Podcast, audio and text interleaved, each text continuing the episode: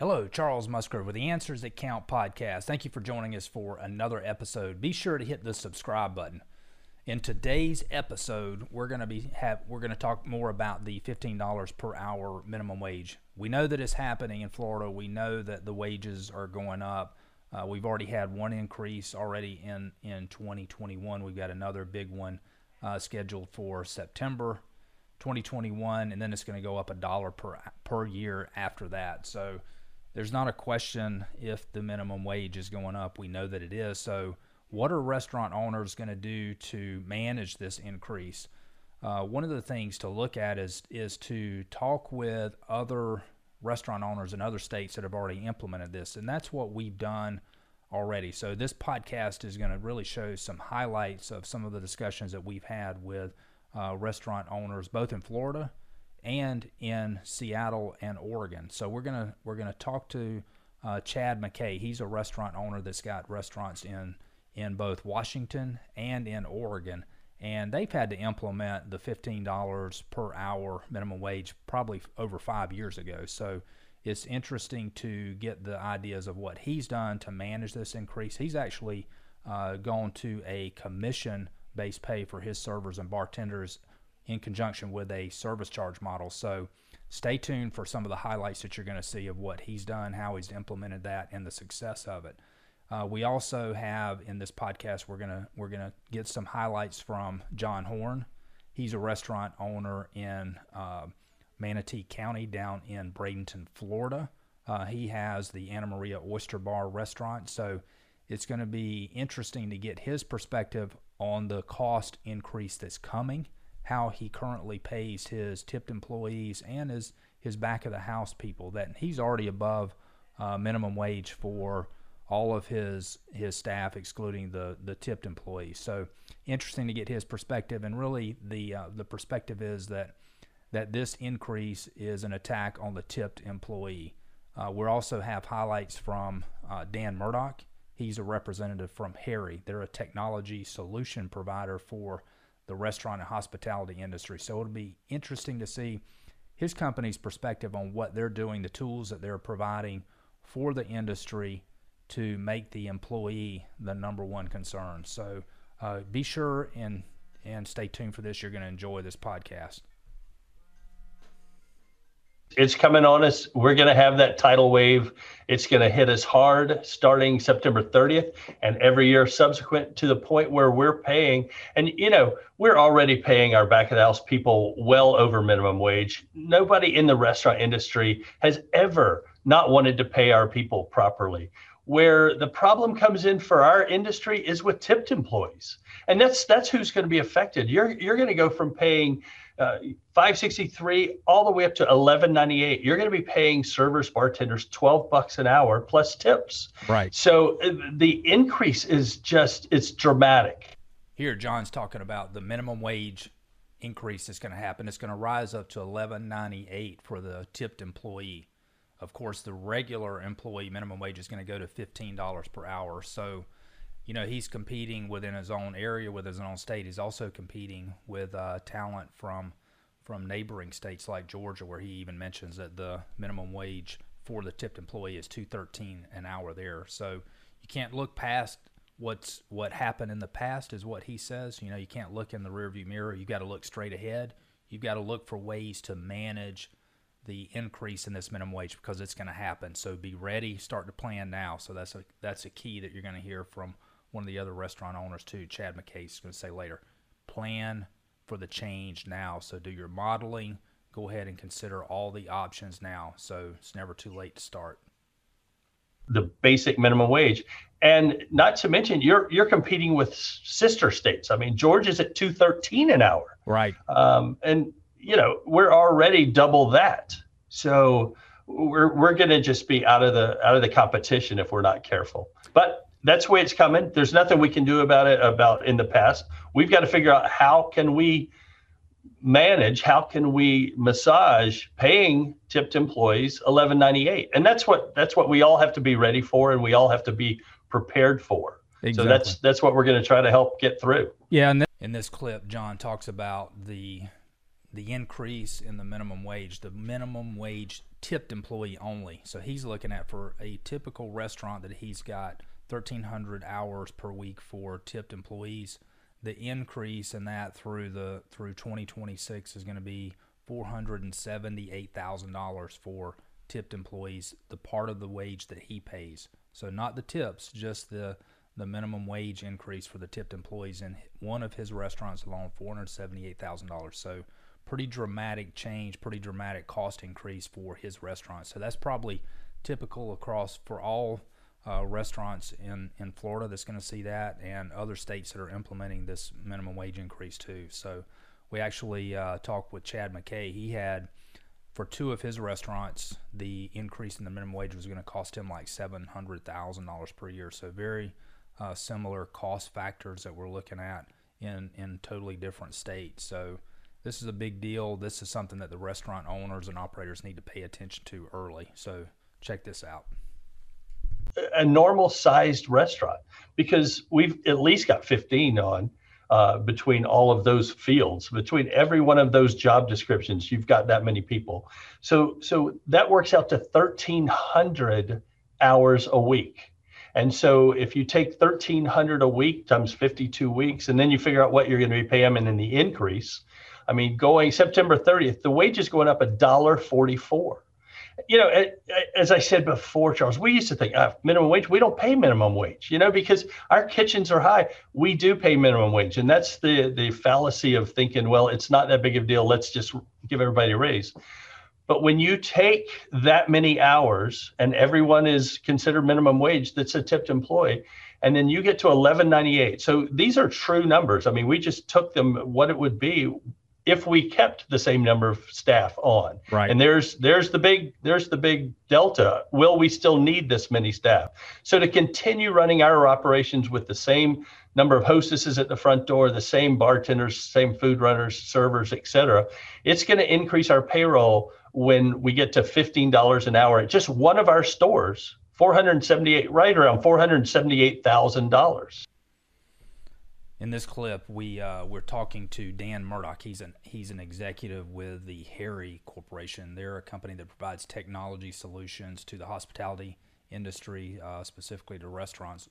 And he talks about the importance of the employee uh, is equally important as as the customer is in the in the total mix, and how the technology that they're working on is focused on making the employee experience as good as it can be to increase and enhance the the timeliness of the communication between prospective employer and prospective employee, uh, all the way through once they're hired to make sure that the people that are hired are the best fit possible and that that employee employer relationship is as good as it can be because employees are one of the biggest and most important assets of of any company, especially in the restaurant industry. So he does an analogy where he compares during COVID how the emphasis really shifted to the customer and improving technology solutions to make sure the customer experience was as good as it can be. Now the shift is to the employee to make sure the employee experience is as good as it can be.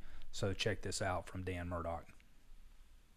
Yeah, I of course we're in, in the business of transforming the employee experience through the lens of technology and to draw the, the most common analogy or understandable analogy now, everything to do with the way that restaurants responded to COVID 19 was in a way to completely transform digitally the experience of the consumer, right? Everything to do with integrating across delivery, thinking about multi channel um, engagement, loyalty, native application management, uh, the ability to have greater control right. right over the experience of the consumer. We are trying to do the same exact thing now in the context of the employee right which is arguably equal to or greater than the relationship that you have with your customers because your business is translated through your people you know the FICA tip credit can be a big benefit for the restaurant owner. So if you're talking about going to a service charge model and away from a tip model, then you're also going to lose the FICA the benefit of the FICA tip credit. So uh, check out these comments from Chad Mackay as he made the decision to go away from the tip model to a commission model and give up the FICA tip credit. So it's inter- interesting to see what perspective he puts the FICA tip credit in the overall business model of his restaurant. So check this out. It's an interesting model, and I know in Florida, uh, one of the big hesitancies, like you mentioned, is is losing that FICA tip credit because that is such a that that's a that can be a big number. Yeah, and you know what? Here's it's it's like anything, right? It if I do it and I happen to get a tax benefit to it, fantastic. But you you shouldn't drive your whole business just to get the tax benefit. And you shouldn't you, you shouldn't be holding on to this FICA tip credit as if it's just it's so precious that you would hate to ever lose it. Yeah. Because if I could show you how to make more money and cover that, like that's the objective, right? Why yeah, because by the way, FICA tip credit could go away anyways. Absolutely. And that's what you know, it's funny you say that because that's been the federal plan. You know, when you hear about them talking at the time, Chad Mackay and his business owners decided to move away from the tipping model to the commission model. This was at the beginning of when the mandated minimum wage increases were starting in Seattle, Washington.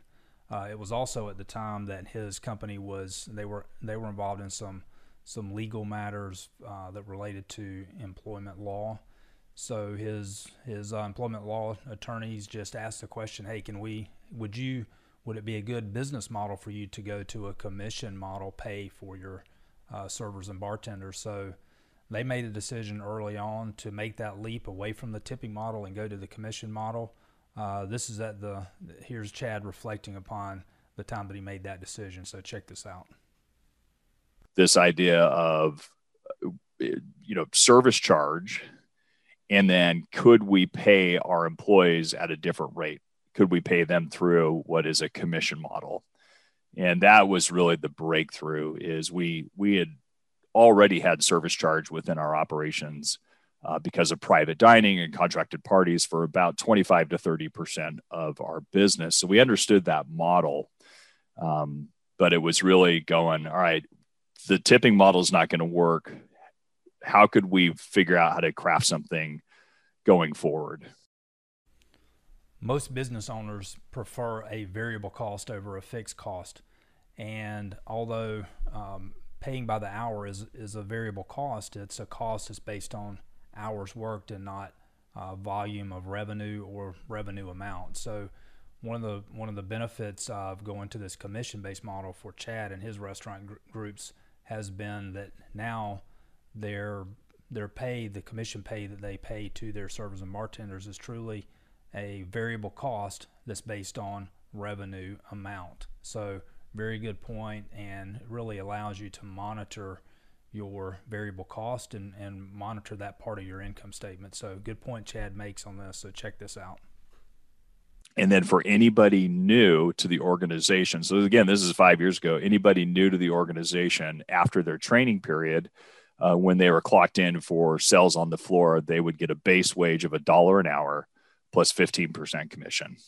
Wow. And I'm not, you know, I've got a little accounting degree and background, but uh, the fact of the matter is, on any given night now for my servers, regardless of sales, my cost of sales is about six, you know, 15% uh, for the front of the house server side. That, so that's, that's a, good. we've turned it to a variable cost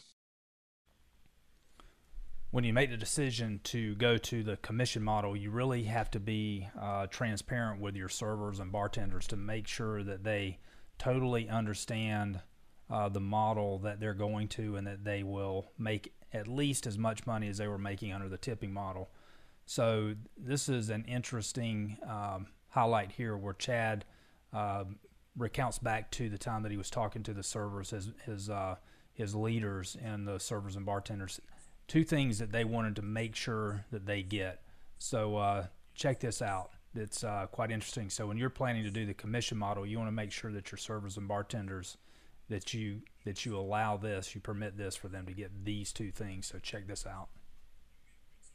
And one is they asked for the ability, they wanted to be paid on what they earned and sold. So they didn't want to pool across the entire dining room floor. They wanted to earn what they delivered. And that makes sense. I mean, that yeah. that's purely an incentive model. So if they do well, they want to they want to reap the rewards of that. Exactly. And I'm like 100%. There are some of you that are better than others, right? Right. Like so yep, you get to get to eat what you kill. Right. Uh, and second is they wanted the ability uh, because some of the different groups that had uh, rolled out service charge or other models or full pricing where they increased the prices Right. um, had uh, not allowed tipping to occur at all. And so they wanted the ability to get, you know, what the industry calls a bump. So, how much is the cost of this wage increase, the minimum wage increase, going to cost your business?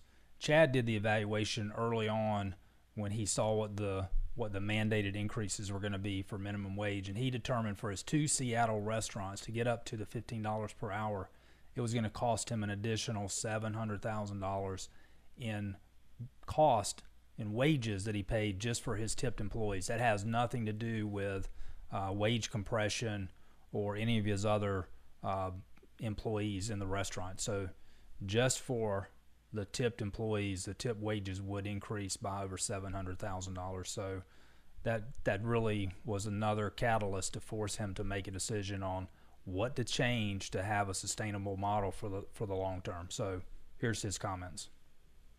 we were functionally bankrupt, right? So Wow. it would take just for my two Seattle restaurants. Again, this is just Seattle. Um, it would have been seven hundred thousand dollars in additional labor costs just on the tipped employees Hmm. to meet that fifteen dollars an hour. And we have good sized restaurants, but I don't know about you, but seven hundred thousand dollars That's is a a lot lot. of money. And that's without Um, even dealing with the wage compression. That, yeah, that's just that's just just paying extra uh, Right. for the tipped employees. Here's the final clip of the highlight reel from uh, Chad Mackay, and he makes a great point. Change is going to happen, so you want to make sure that that you're part of the change, and then when it does happen, that you want to involve your the people that are affected by the change. So if you make a if one of your changes is to go to a commission-based model, or if you make any changes in your compensation plan, you want to involve those people that are affected. He did that. If he did that with uh, great success when he made this conversion to a commission-based model, and he involved his his key uh, servers and bartenders in that process, so they were informed. Uh, they knew what the change was going to be, and he accommodated them to make sure that what they wanted and what they needed uh, to be successful was part of the plan. So, final comments from Chad on this highlight reel. So check this out. nervous about um, change. Right. And, you know, at some point, the change is coming. It's just whether you're going to do it or whether it's done to you. And what I promised my staff is we were going to do that with them and for them and not to them. Well, that's a wrap on the highlight reel from the different podcasts we did relating to the $15 per hour minimum wage.